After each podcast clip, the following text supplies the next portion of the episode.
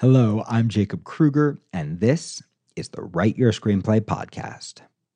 This week, we're going to be talking about Barbenheimer. That's right, Barbie and Oppenheimer in the same podcast. And not just because you probably saw the two movies back to back. We're going to be talking about Barbie and Oppenheimer together because these are two groundbreaking political movies these are two groundbreaking structural movies. These are two groundbreaking movies in their form and in their experimentation. And both of these groundbreaking movies were released in the middle of the summer when we're used to seeing nothing but popcorn action movies.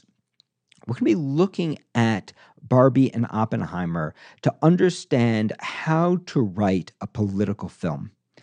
Uh, or, or to say it in a more profound way, how to write a film that is really about something.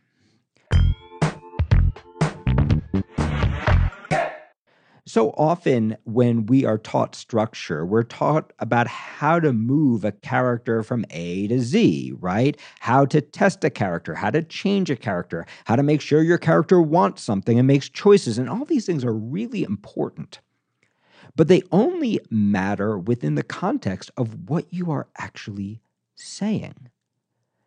We don't become screenwriters just because we like puppeting characters around. We become screenwriters because there's something we want to say. And the truth is, all of our writing, whether we like it or not, is political. We are the myth makers for our generation and for the next generation, right? We are the people who write the stories that tell people what does it mean to be a woman? What does it mean to be a man? What does it mean to be a person? What does it mean to be a hero? What does it mean to be good or what does it mean to be bad or what does it mean to be morally complicated? How should we act in the world? How should we try not to act in the world? This tradition of myth making goes back thousands of years, right? All the way back to Greek mythology and even beyond, right? That's just our earliest written history, right? For as long as there have been stories, human beings have looked to stories for meaning. And so it's our job as screenwriters to make sure we darn well know what meaning we are actually communicating because if we don't know what meaning we're communicating, our films and our shows are nevertheless going to have very powerful effects. Our film has the effect, our show has the effect, whether we like it or not. Uh, if you listen to my podcast uh, about therapeutic and anti therapeutic films, our movies, when they work, our shows, when they work, move people to a place of catharsis, of change. We're not just changing our characters, we are changing our audience. And that means every single thing about how you build your film or how you build your TV series, or how you build your play, or how you build your novel, or how you build your poem, or your song lyrics, or whatever kind of writing you're doing, every single element of how a story is built grows out of the theme. It grows out of what are you building?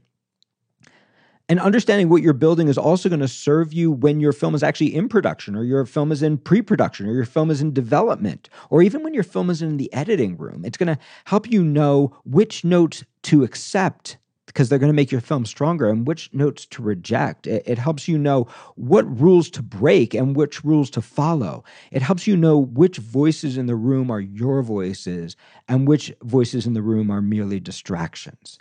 It allows you to know which brainstorms are brainstorms that fulfill the script, that add to what you're trying to build, and which brainstorms are simply rabbit holes that you're going to disappear down. There's a metaphor I love to use in my write your screenplay classes. If you are building a cathedral and you budget a significant amount of money for a stained glass window, well, that makes a lot of sense right? It makes sense to spend money on a stained glass window in a cathedral. But if you're building a bomb shelter and you spend even a single penny on a stained glass window, no matter how beautiful, even if you got a stained glass window for free, if you're building a bomb shelter, it is a mistake because that stained glass window is going to shatter and it's going to destroy you. This is so important to understand, right? This is the power of theme. If you don't know what you're building, you never know what's going to work or what's not going to work. You never know where to spend your energy and where not to spend your energy. And one of the challenges in screenwriting is that sometimes you don't fully know your theme when you first start to write. So that every process becomes a process of revision and adaptation, right? That as we write, we discover more and more what we actually want to say. We discover where the movie or the show lives. We discover what the movie or the show is really about. Sometimes we think we're building a cathedral, and it turns out we are building a bomb shelter. And, that's actually when we have to kill our darlings, right? We have no choice but kill our darlings. When we realize, I just put the most beautiful stained glass window into a bomb shelter. That's when we realize, oh, I need to revise. Now, when we get to Barbie and Oppenheimer, both of these movies are also adaptations, and adaptations and revisions are actually deeply connected. In, in fact, they're the same thing. What we're doing when we revise a screenplay or when we adapt a screenplay is we are taking something that is not yet a screenplay and we are translating it into a form that will one day be a screenplay. I want to say that again. We are taking something that is not yet a screenplay and transforming it into a form that will one day be a screenplay. So, whether you are sitting down with a doll, an iconic doll, and a corporate brand strategy that you have to somehow adapt into a revolutionary feminist film, or whether you are starting with a true life story or a book. Um, and interestingly, Christopher Nolan actually had begun the idea of an Oppenheimer project before he was introduced to the book American Prometheus that he would eventually adapt. But whether you're starting with a book, a doll, a true story, a dream, a short story, a novel, a song, a play, a life experience, a character, a line of dialogue, an image you can't get out of your head, a question, a thematic concept, it doesn't matter where you're starting. It doesn't matter if you're starting with a rough draft or draft number 72. You are always doing the same process of adaptation as you revise your script, right? Adaptation and revision are the same thing. What you're doing, if your 70 second draft or your rough draft was a screenplay, meaning if it did what you wanted it to do and said what you wanted it to say in a way that people could understand and talk about, you would be done. You wouldn't be revising. And what that means is whether it's your first draft or your thousandth draft, if you're revising it, it's because it's not yet a screenplay. Just like a Barbie doll is not yet a screenplay.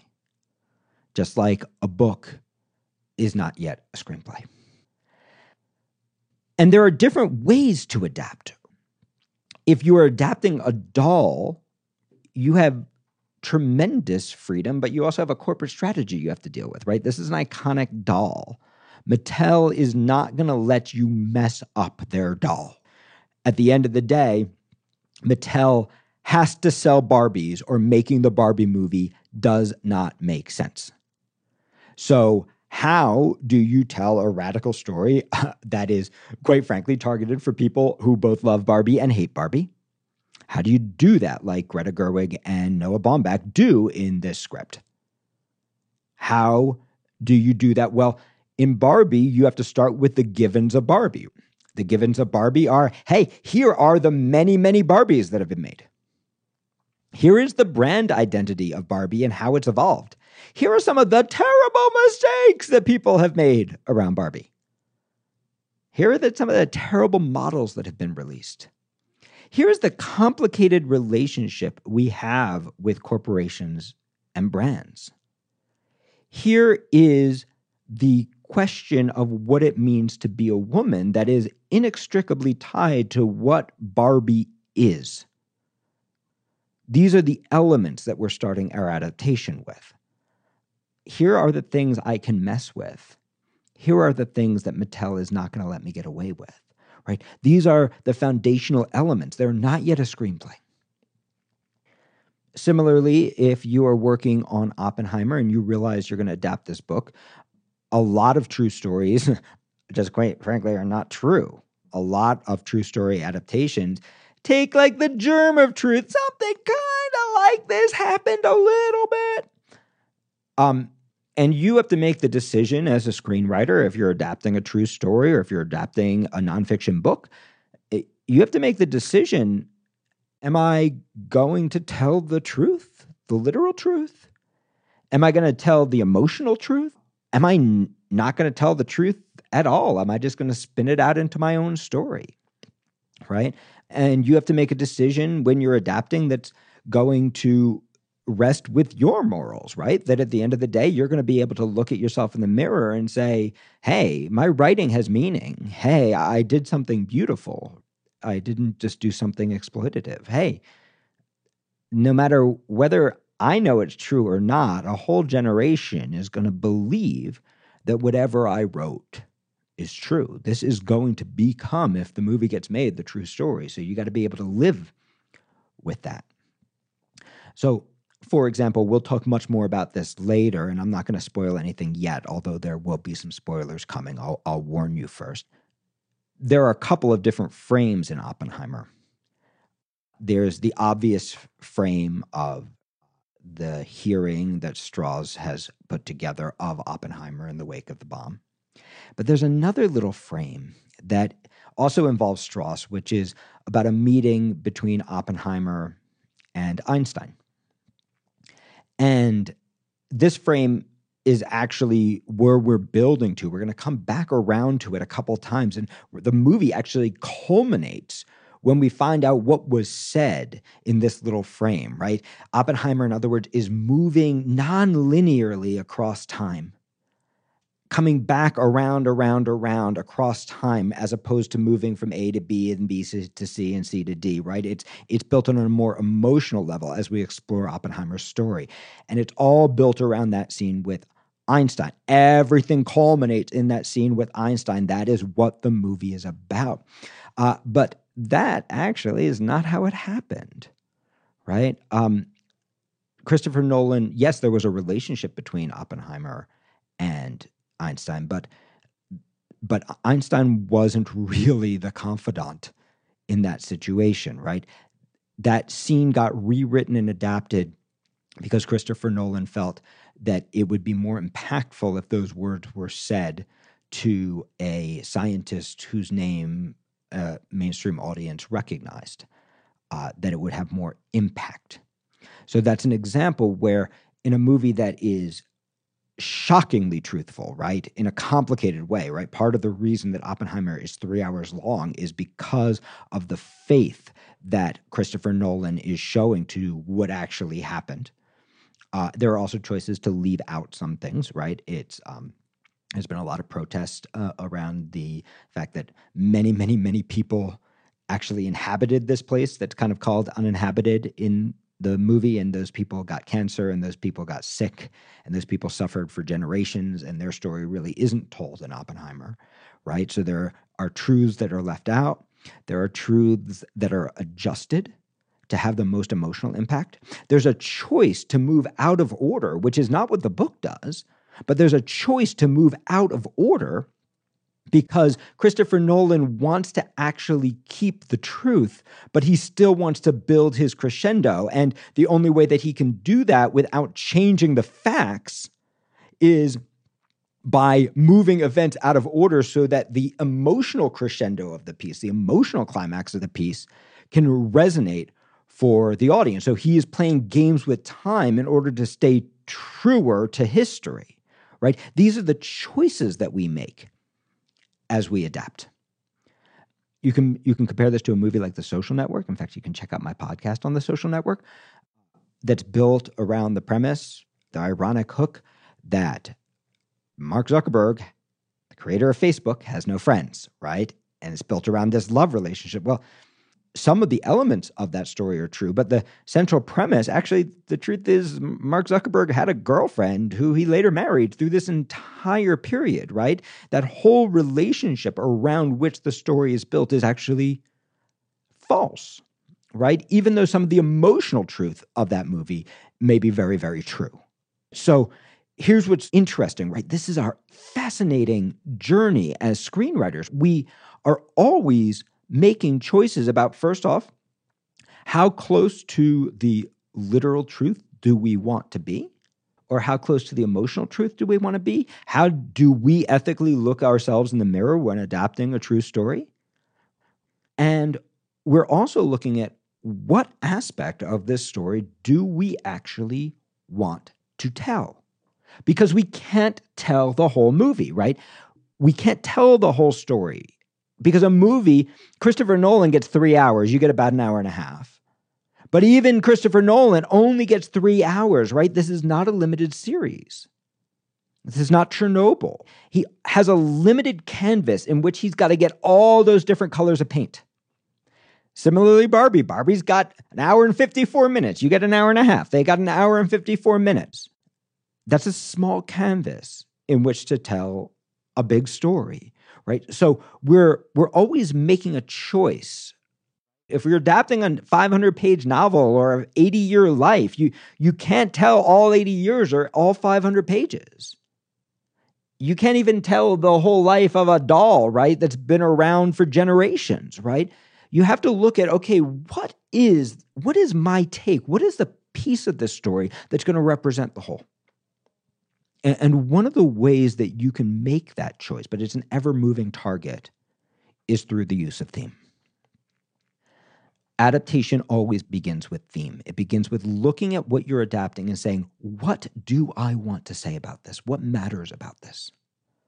Not to them, to me. What resonates about this? What am I really trying to say? It always begins with theme.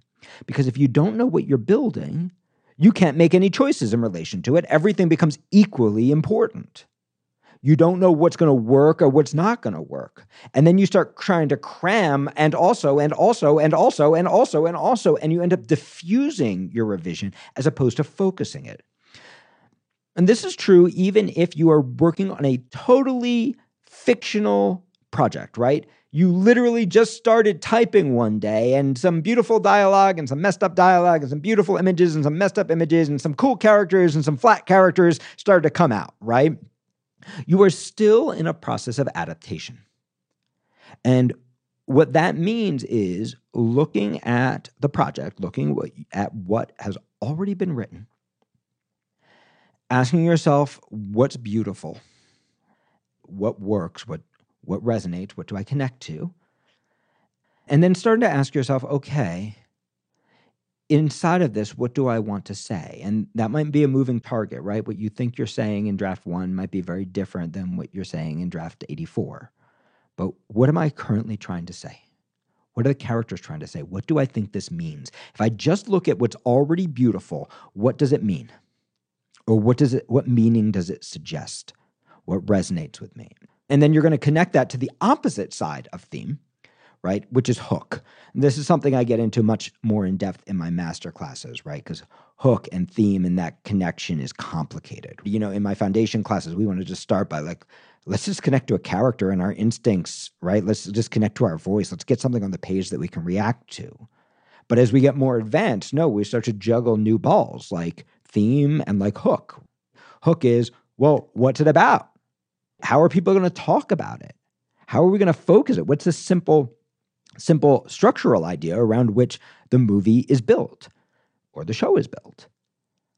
And theme is the other side of that same coin, right? What's the emotional truth? What is the thing I'm trying to say or wrestle with or make sense of in this piece? What's it actually about? What does it do emotionally or politically? What does the catharsis mean? What's interesting about both Oppenheimer and Barbie is they are both built around characters who don't totally know themselves. Barbie is built around a character who has lived in what she believes is a utopia for her entire life, but has never experienced what it really means to be a woman. She's literally an idea. And, and you see, can see this is Greta Gerwig and Noah Baumbach adapting the doll, right? Adapting the doll as both values that it has had for young girls throughout its history, right?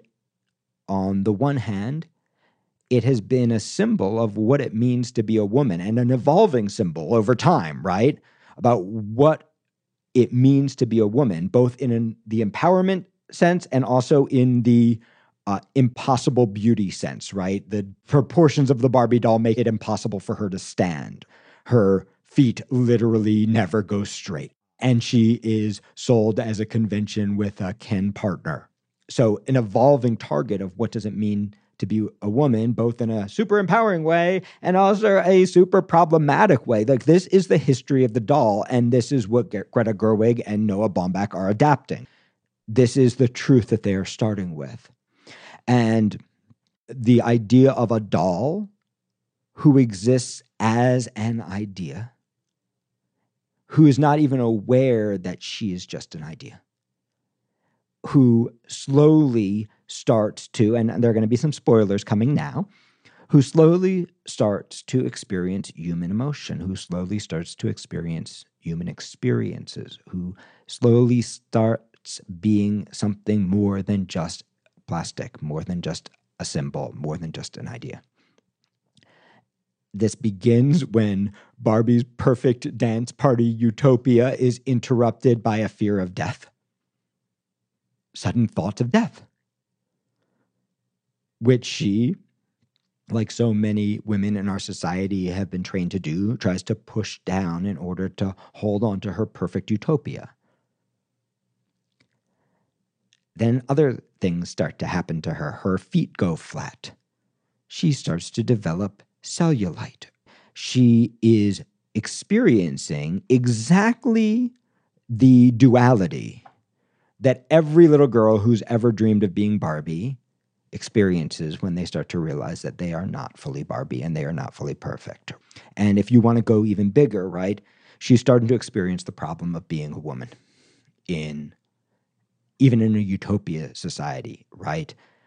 Of trying to live up to an impossible ideal and the pressure of being human. And over the course of the movie, she's going to end up going to the real world.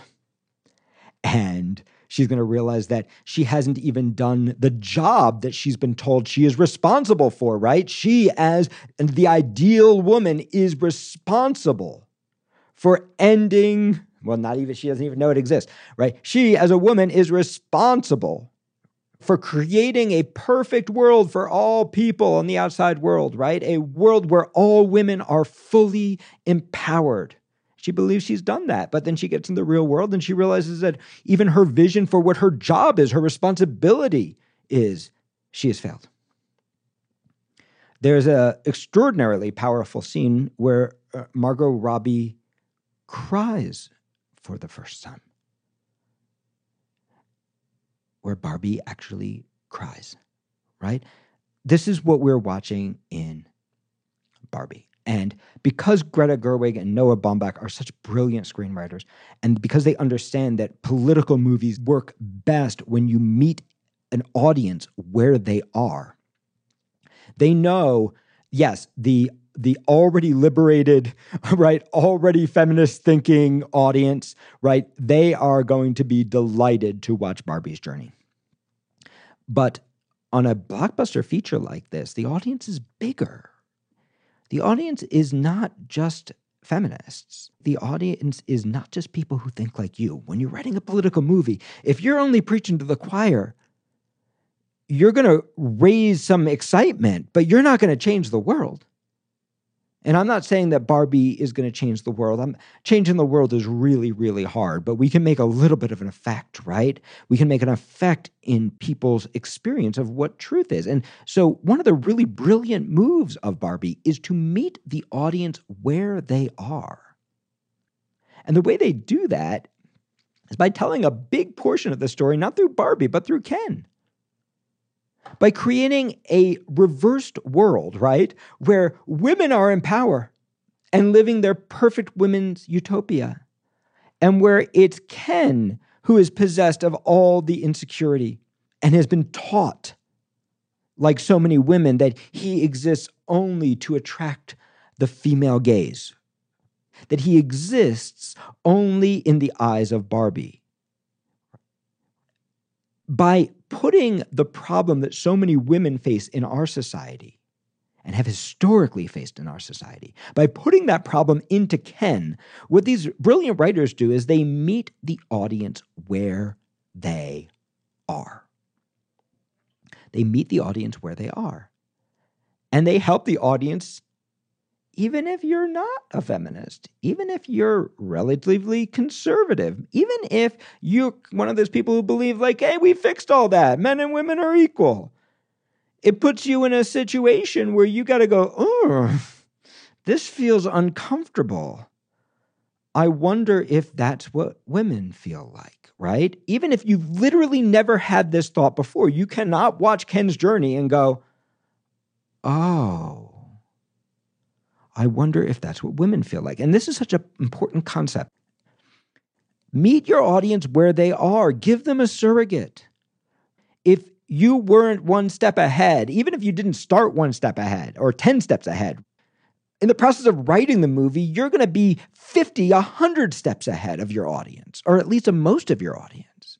You're going to know the subject matter, you're going to know the political matter, you're going to know the theme better than most of your audience.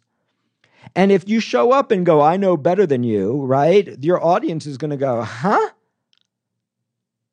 But if you show up and go, hey, here's where you are. Here's someone you can see yourself in. Here's why this is problematic.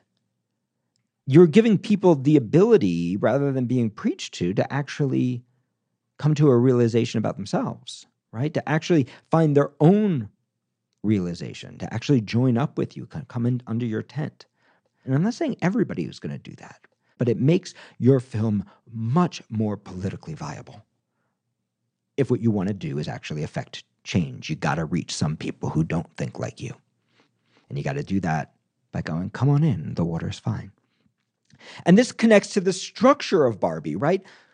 Barbie is a wild, ridiculous joyride in primary colors. Why? Because that is what the doll feels like. But also because if you make Barbie serious as opposed to goofy, the moment Barbie gets serious,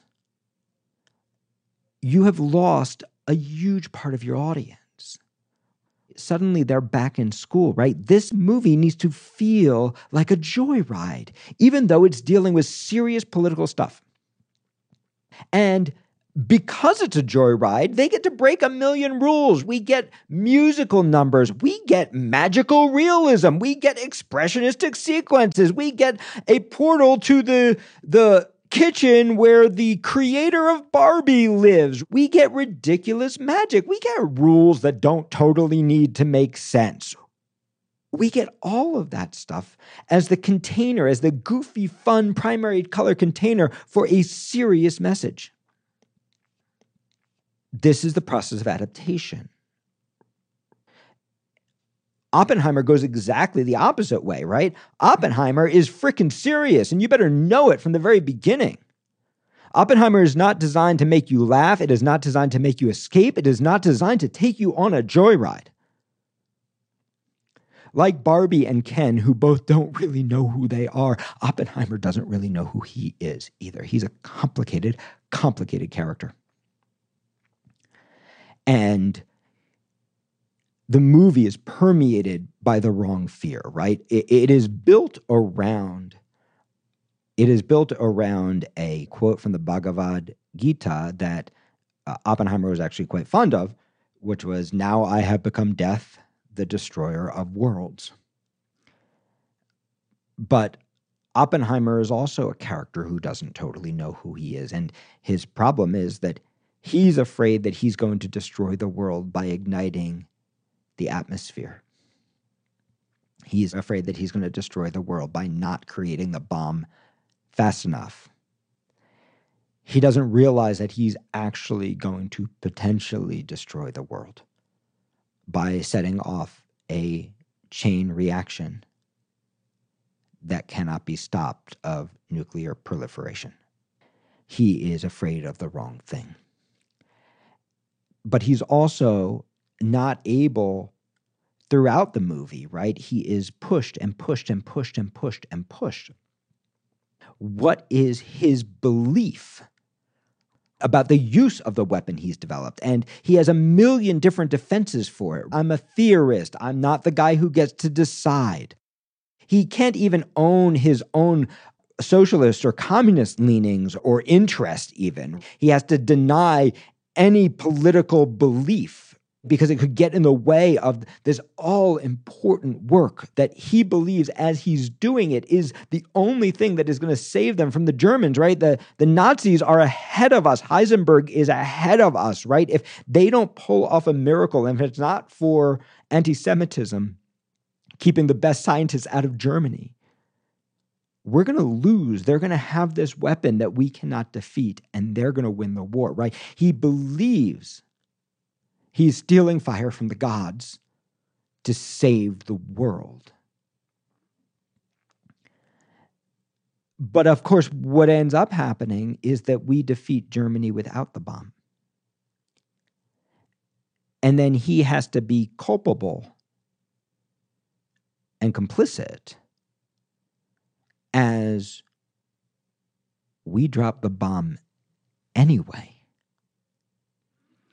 And all of this pressure comes to a head as he is announcing the victorious destruction of Nagasaki and Hiroshima, right? And yes, he has ended the war and he has this incredibly powerful speech, right? Where which is the culmination of all his work and his moment of greatest success. But what the filmmakers are so brilliantly doing is they're dramatizing not what he's saying, but what he's feeling. We're watching him say these incredibly inspiring words, but we're watching him in his mind's eye watch faces burning off of people, stepping into the charred corpse, right? We're watching him feel the blood on his hands, even as he projects these words of victory, right? We're seeing the complicated pieces of this man who has not yet synthesized who he really is. In fact, we as an audience are not going to synthesize all of this until we get to the final line, until we come back around to Albert Einstein. Until we hear the question that was asked. Remember when I showed you the math and I was afraid we were going to set up a chain of events that was going to destroy the world. And Einstein says, What of it? And Oppenheimer says in the last line of the movie, I think we did. And what follows is a series of images, right, that are propelled maybe from Oppenheimer's visions or fears, or maybe from where our world could potentially go of complete nuclear annihilation, right? A threat that we are still dealing with today, that we have seen exacerbated during the Ukraine war, right? That in fact, by absolving himself of the opinion in search of a theoretical and and war victory, right? In in in saying I don't get to choose, in ignoring his wife's constant telling him, Why don't you fight?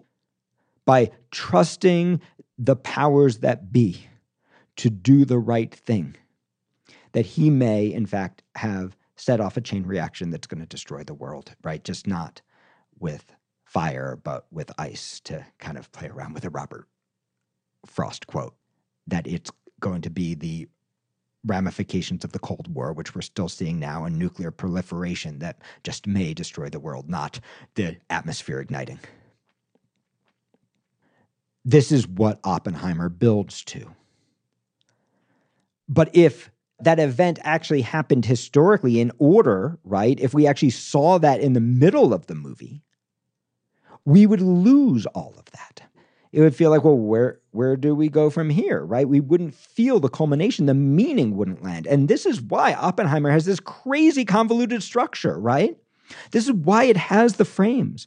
This is why we are following these flashbacks and flash forwards of the hearings um, that happened after the Trinity Project. And the second frame of the meeting with Einstein that happened after the Trinity Project, but before the hearings. That's why we are seeing the events come out of order so that we can culminate with the realization at the same time Oppenheimer culminates with the realization, right? Um, the structure grows out of the theme. In fact, why are we even watching Strauss? Why are we watching his confirmation hearing? Why are we watching what he did to Oppenheimer?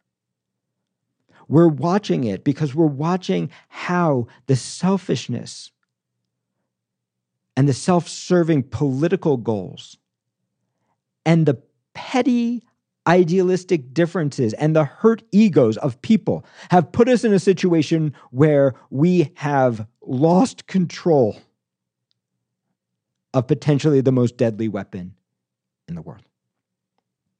So, both movies, both Barbie and Oppenheimer, they're about characters who don't totally know themselves, coming to a deeper realization of who they are and what they have done. The theme of your movie is always going to be contained in the journey from first image to last image.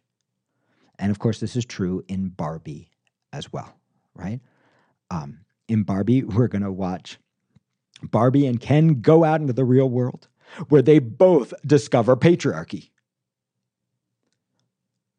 Barbie discovers patriarchy and it devastates her. And Ken discovers patriarchy and he's like, this is awesome. Right? Because in this world, it's Ken who's been objectified his whole life, who's had no meaning outside of women, who's had no role. So Ken goes back to Barbie Land and turns it into Ken Land. He brings patriarchy to the Kens. And you can see what brilliant social commentary this is. How this is walking such a really complicated line around the question of what happens when people are oppressed, right? And the ways that we overcompensate and the ways that even the oppressed can other their oppressor and take on the worst qualities of the people who have oppressed them, right? That we've seen throughout history, right? You can actually see what this goofy, silly primary color movie is doing and how it's meeting the audience where they are and saying, hey, this is a freaking complicated issue. Meanwhile, we're going to meet the America Ferrera character, Gloria, and her daughter, Sasha. And they're going to go on a mother daughter journey. In fact, they're going to hijack the structure a little bit, right? Our point of view is going to shift a little bit away from Barbie and onto uh, Gloria. And we're going to watch mother and daughter come back together, but we're really going to watch Gloria build to this incredible monologue about what it means to be a woman right? And how women are straining towards this impossible ideal. Just like in Ken World, we're seeing men strain towards this impossible ideal, right? Just as we're seeing the Barbies get brainwashed back in Kenland, right? We're watching the brainwashing that's happening on so many different levels that keeping us from being able to actually be human. And here's that whole monologue. I'm going to read this whole monologue to you because it's so freaking brilliant. It's literally impossible to be a woman. You are so beautiful and so smart, and it kills me that you don't think you're good enough. Like, we always have to be extraordinary, but somehow we're always doing it wrong. We have to be thin, but not too thin. And you can never say you want to be thin. You have to say you want to be healthy, but you also have to be thin. You have to have money, but you can't ask for money because that's crass. You have to be a boss, but you can't be mean. You have to lead, but you can't squash other people's ideas. You're supposed to love being a mother, but don't talk about your kids all the damn time. You have to be a career woman, but also always be looking out for other people. You have to answer for men's bad behavior, which is insane. But if you point that out, you're accused of complaining. You're supposed to stay pretty for men, but not so pretty that you tempt them too much or that you threaten other women because you're supposed to be part of the sisterhood. But always stand out and always be grateful, but never forget that the system is rigged. So find a way to acknowledge that, but also always be grateful. You have to never get old, never be rude, never show off, never be selfish, never fall down, never fail, never show fear, never get out of line. It's too hard, it's too contradictory, and nobody gives you a medal or says thank you. And it turns out, in fact, that not only are you doing everything wrong, but also everything is your fault. I'm just so tired of watching myself and every single other woman tie herself into knots so that people will like us. And if all that is also true for a doll just representing women, then I don't even know. Now, if you've read literally any screenwriting book, you know you're not supposed to write monologues. But this monologue works. This monologue works because it is central to the theme. If even the ideal doll can't be a woman in our society, right? Even a woman with all the ideal attributes cannot be a woman, cannot live up to the ideal of being a woman. Then what is a normal woman supposed to do? If even in Kenland, even in a world of total patriarchy, Ken is left empty, then what is a Ken supposed to do? And what we're going to watch on the other side of that is Ken and Barbie reach a different kind of understanding. And we're actually going to watch Barbie Land change. And then on the other side of that, we're going to watch Margot Robbie, Barbie, decide to become a real girl. And yes, maybe this is just a Pinocchio story, but it's also something else, right? It's actually structurally what the theme of Barbie is actually about, right? It's actually structurally about what does it mean to stop being an ideal and start being a woman. In fact, all of Barbie, just like Oppenheimer, culminates with its last image of destruction Barbie is also going to culminate with its last image of Barbie. And a little last little joke. It looks like she's there for a job interview, having finally become a real woman.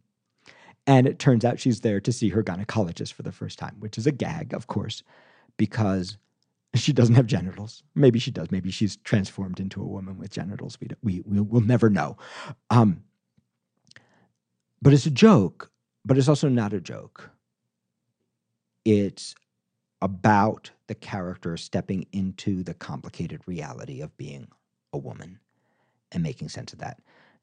The dream, the wish that Greta Gerwig and Noah Baumbach have for their audience, right? Whether you're Barbie or a Ken or someone in between. The wish for their audience to stop trying to be an ideal and start getting real you can see that both of these movies are built around their themes. If you're writing Oppenheimer and you're not Christopher Nolan, you're going to say, why so complicated? Why so many frames? Why so many flashbacks? I mean, you heard my episode on flashbacks, right? flashbacks are dangerous, right? Why all these flash? Hold on, you're not supposed to do monologues. Well, just like Barbie does monologues, we have long monologues from Strauss. But thematically, the reason you go with that monologue and you figure out a way to make it work is because it elucidates for the audience the complexity of who Oppenheimer is. The complexity of making sense of any of this and the forces of ego that have put us in this situation. The, the mess that happens, the chain reactions that happens out of our control when we step out of the theoretical and into the real. Right? That there are factors involved that are not rational, that are not theoretical, that are messy human factors that may lead to the destruction of the entire world.